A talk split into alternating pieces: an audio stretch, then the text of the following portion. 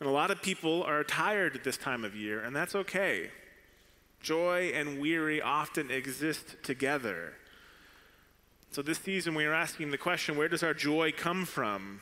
And we're going to talk specifically this week about community as a place where we come together to rejoice. And so I wanted to take a moment as the resident introverted pastor around here to let you in on a secret. Sometimes people are the cause of weariness.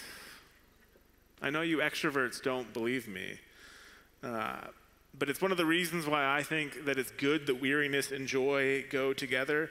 I can still remember early in my ministry, I was an associate pastor, and I had preached a sermon, which I didn't do every week at the time, and I had gone back to the office, and I was collecting my things, and a member came and decided to ask me a question about my sermon.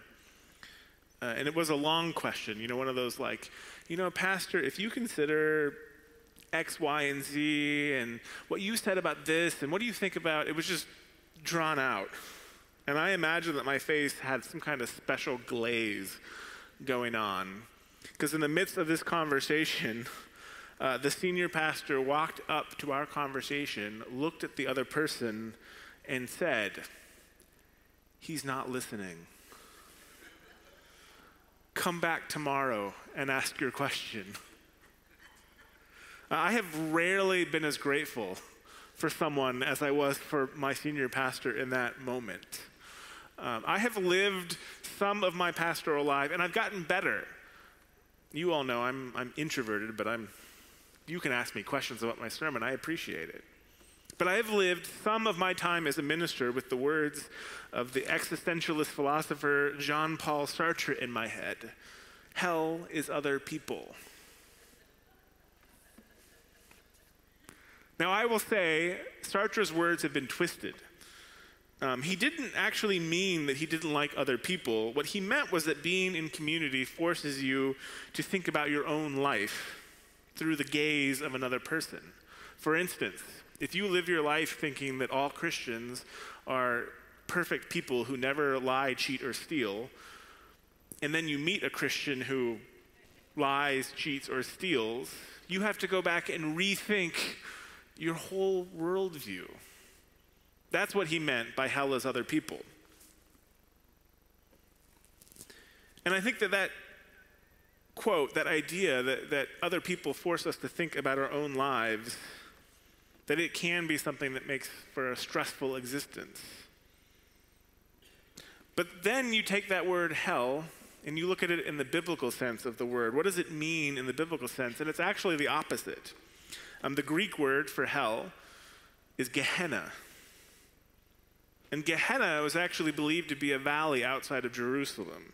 It was believed to be the place where God's judgment against the people would happen. In fact, to be cast into hell would mean something like being cast out of the city into the valley of Gehenna. To be cast out of the community. And so when the New Testament talks about being cast into the outer darkness, it's not referring to some place of eternal punishment. It's actually just referring to being kicked out of the community. Even those terms that we hear in the Bible, the weeping and gnashing of teeth, is actually about being cast out. When do your teeth gnash together? When you're cold and they're chattering. So continuing today our sermon where these opposites come together, hell is other people. The fact that you have to think about your life in relationship to others is a cause of stress. And hell is the absence of other people. The place where you don't have any community, where you have been cast into the outer darkness. And so I have learned as an introvert, the thing that all introverts eventually learn. I do actually need other people. If for nothing else, then for sharing my joys and troubles. For holding the stuff of life with. And that's what we're going to learn about today. The relationships that sustain us. That keep us going. So hear now our scripture from the Gospel of Luke. Well, after those days, his wife Elizabeth conceived, and for 5 months she remained in seclusion. She said, "This is what the Lord has done for me in this time, when he looked favorably on me and took away the disgrace I have endured among my people." In the 6th month, the angel Gabriel was sent by God to a town in Galilee called Nazareth, to a virgin engaged to a man whose name was Joseph of the house of David. The virgin's name was Mary. And he came to her, and he said, "Greetings, favored one. The Lord is with you." But she was much perplexed by his words and pondered what sort of greeting this might be. The angel said to her, "Do not be afraid, Mary, for you have found favor with God. And now you will conceive in your womb and bear a son, and you will name him Jesus. He will be great and will be called the Son of the Most High, and the Lord God will give to him the throne of his ancestor David. He will reign over the house of Jacob forever, and of his kingdom there will be no end." Mary said to the angel, "How can this be, since I am a virgin?" And the angel said to her, "The Holy Spirit will come upon you, and the power of the Most High will overshadow you. Therefore, the child to be born will be holy. He will be called the Son of God. Now your relative Elizabeth, in her old age, has also conceived a son, and this is the 6th month for her who was said to be barren, for nothing will be impossible with God." Then Mary said, "Here I am, the servant of the Lord. Let it be with me according to your word." Then the angel departed from her. In those days, Mary set out and went with haste to a Jordan town in the hill country, where she entered the house of Zechariah and greeted Elizabeth. When Elizabeth heard Mary's greeting, the child leaped in her womb, and Elizabeth was filled with the Holy Spirit and exclaimed with a loud cry, "Blessed are you among women, and blessed is the fruit of your womb. And why has this happened to me, that the mother of my Lord comes to me? For as soon as I heard the sound of your greeting, the child in my womb leaped for joy. And blessed is she who believed that there would be a fulfillment of what was spoken to her by the Lord." Well, may God bless this reading. Well, Mary and Elizabeth, we talked a little bit last week, continue to represent several tropes that appear throughout Scripture. We talked last week about the woman who is without child, about God bringing life where there is no life. And in the case of Mary, this reaches a whole new height. It's not that she has tried to conceive and has not been able to. She has not been able to because she has not tried. She is listed in the Gospel of Luke as a virgin, as somebody who can't have kids because she hasn't tried. Of course, I do want to take a note here and say that there's a translation error here. The Greek version of Isaiah, which says that a virgin shall conceive, is not the same as the Hebrew version of Isaiah, which says a young woman would conceive. It turns out the translation is difficult. But they continue to represent this trope of God bringing life where there is no life. But there's something else that these two represent that I think is so much more important. They represent companionship. And you see this throughout Scripture. Perhaps the most famous example is Ruth and Naomi. Ruth leaves her homeland, marries someone from a different place, and the story begins as that kind of a love story, but it ends when her husband dies, and rather than go back home, Ruth chooses to stay with her mother-in-law, Naomi. And she declares, "Where you go, I will go. Your people will be my people. Your God will be my God." It is a declaration of love between these two women, one that says that our joys and our sorrows will be carried together. And you see this pattern in so many other places in Scripture. Elijah and Elisha, the two prophets who work together, who learn together, who grow together. Or you hear of David and Jonathan in the Book of Kings, two men whose relationship is somewhere between platonic and romantic, but we can imagine that they are supporting one another, holding together the things of life.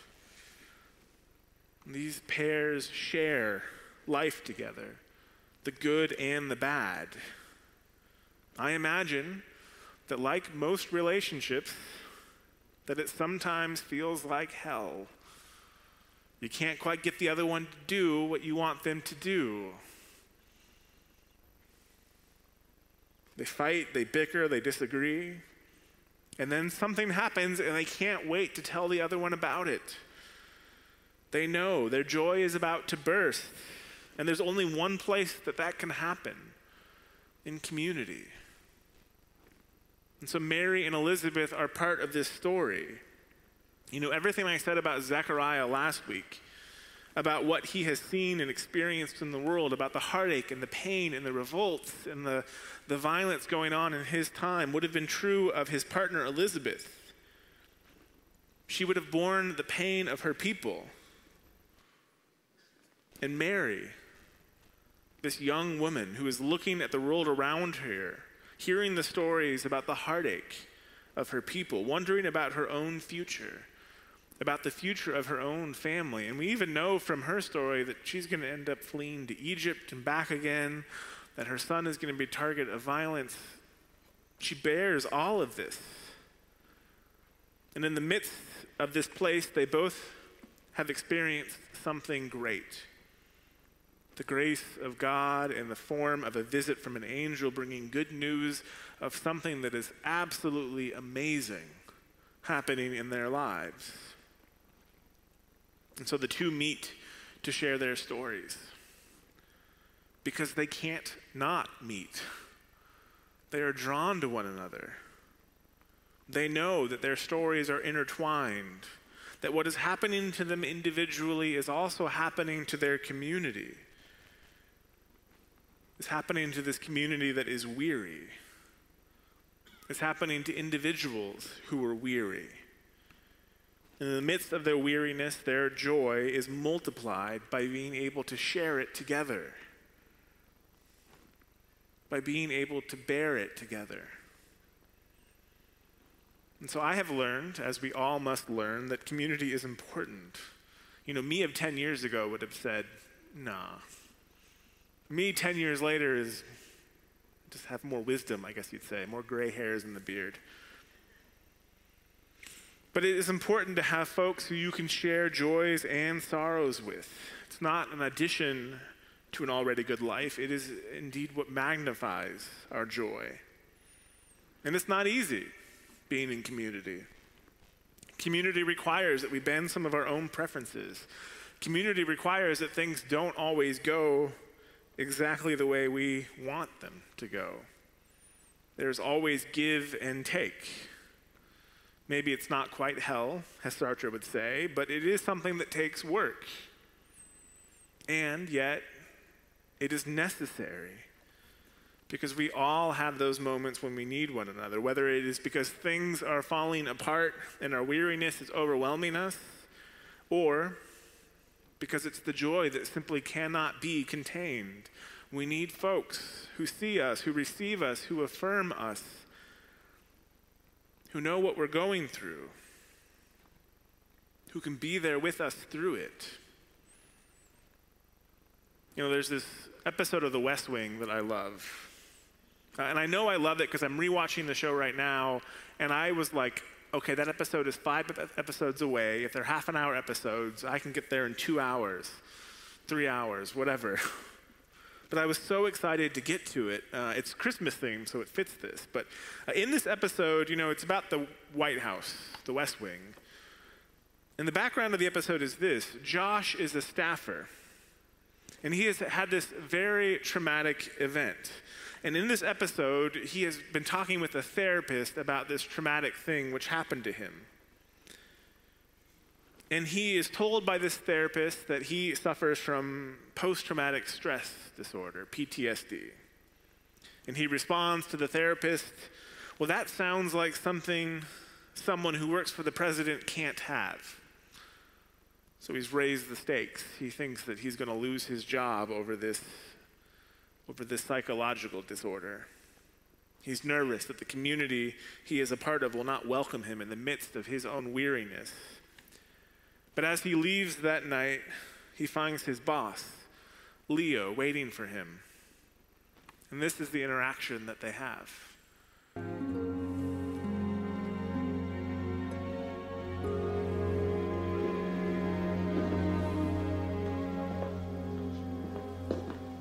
How'd it go? Did you wait around for me? How'd it go? He thinks I may have an eating disorder. Josh. And fear of rectangles. That's not weird, is it? I didn't cut my hand on a glass. I broke a window in my apartment. This guy's walking down the street when he falls in the hall. The walls are so steep he can't get out. A doctor passes by and the guy shouts up, "Hey, you, can you help me out?" The doctor writes a prescription, throws it down in the hole, and moves on. Then a priest comes along, and the guy shouts up, "Father, I'm down in this hole. Can you help me out?" The priest writes out a prayer, throws it down in the hole, and moves on. Then a friend walks by. "Hey, Joe, it's me. Can you help me out?" And the friend jumps in the hole. Our guy says, "Are you stupid? Now we're both down here." The friend says, "Yeah, but I've been down here before, and I know the way out." As long as I got a job, you got a job, you understand?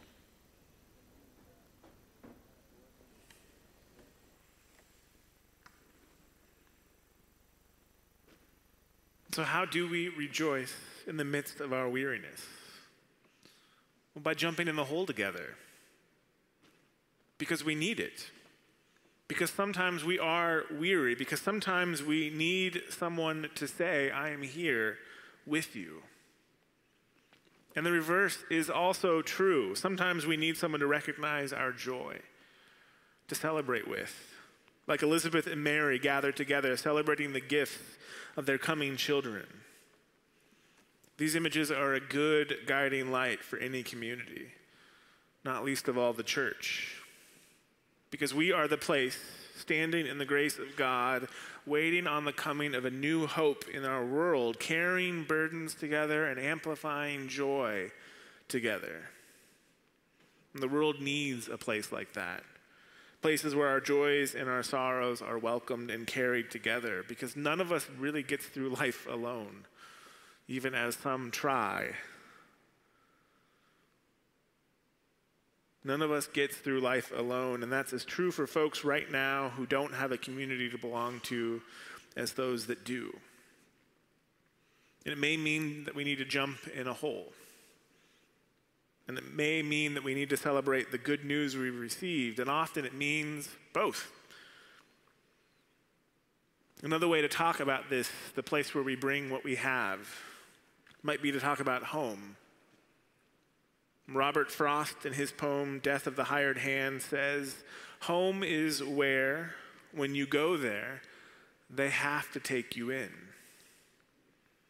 What an image for the church. And so whatever it is that you carry with you this season, whether it's weariness or joy or a little bit of both, it is welcome here. This is the season of both living together. Let this be the place where, like those examples of community in the Bible, we celebrate the companionship and the community that we all need. How does a weary world rejoice? Together. And so let us rejoice. Let us be weary. Let us be together. Let us pray. Oh, holy and gracious God, we give you thanks for this time, for this morning, for this chance to be gathered here in community. We pray, oh, holy God, that you might continue to move in and around us, that you might bind us together, that you might in all things give us hope. As we are weary during this season, we pray, oh, holy God, knowing that you are one who is good, that you are making things new, that you are making a way. Oh, holy and gracious God, we pray this